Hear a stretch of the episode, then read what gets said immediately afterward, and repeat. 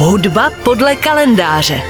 Události české i světové hudební historie. Dnešní pořad bude věnován významnému hudebnímu skladateli období renesance, jehož jméno je Josquin Depré. Tento frankovlámský renesanční hudební skladatel byl nejslavnějším evropským hudebním skladatelem mezi Diffaem a Palestrínou a je zpravidla považován za ústřední postavu frankovlámské školy.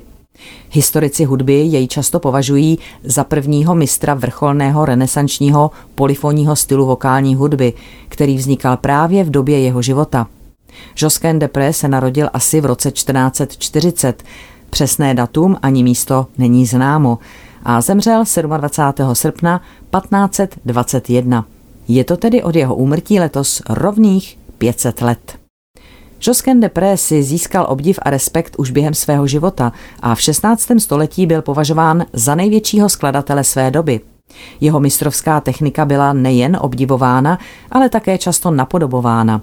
Jeho popularita byla tak velká, že mu opisovači připisovali i různé anonymní skladby, pochopitelně pravděpodobně nejspíš proto, aby šli lépe na odbyt.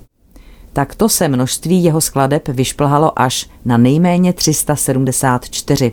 Ovšem po vzniku moderních analytických metod bylo jeho autorství v mnoha případech spochybněno na základě odlišného hudebního stylu nebo pramených důkazů.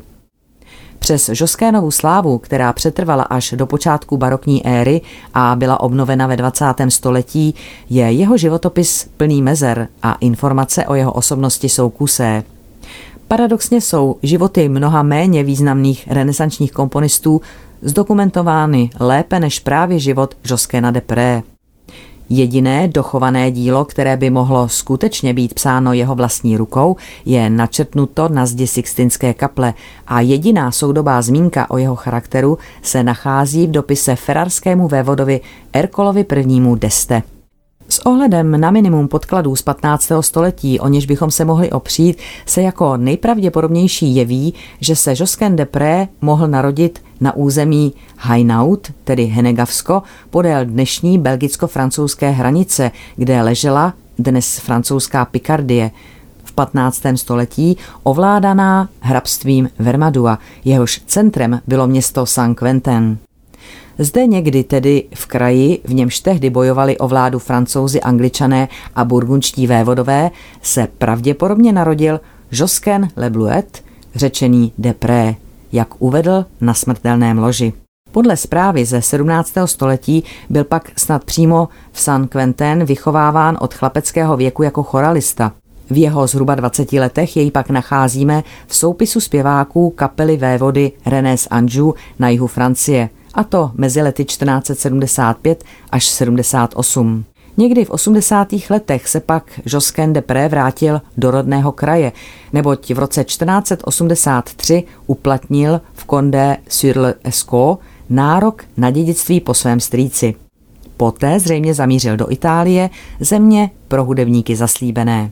V Itálii dle všeho Josquin působil patrně v Římě, nejprve asi ve službách kardinála Ascania Sforzi kolem roku 1484 a poté o dva roky později od října v papežské kapele, kde se trval nejméně do roku 1494, ovšem patrně ještě déle.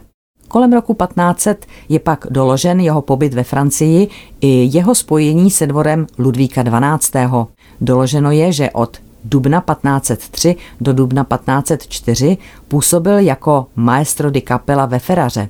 Ale když tu v létě roku 1503 vypukl mor, vévoda Ercole d'Este a celý jeho dvůr město opustili a Žoskénovo místo převzal Jakob Obrecht, který se stal obětí morové rány na začátku roku 1505.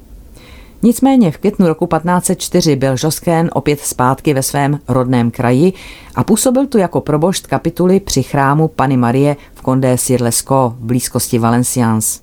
Zde také 27. srpna 1521 zemřel.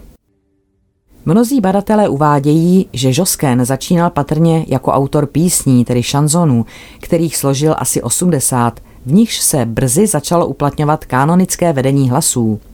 Od 14. století se v hudební tvorbě začalo šířej uplatňovat zhudebnění ordinária mise, tedy mše.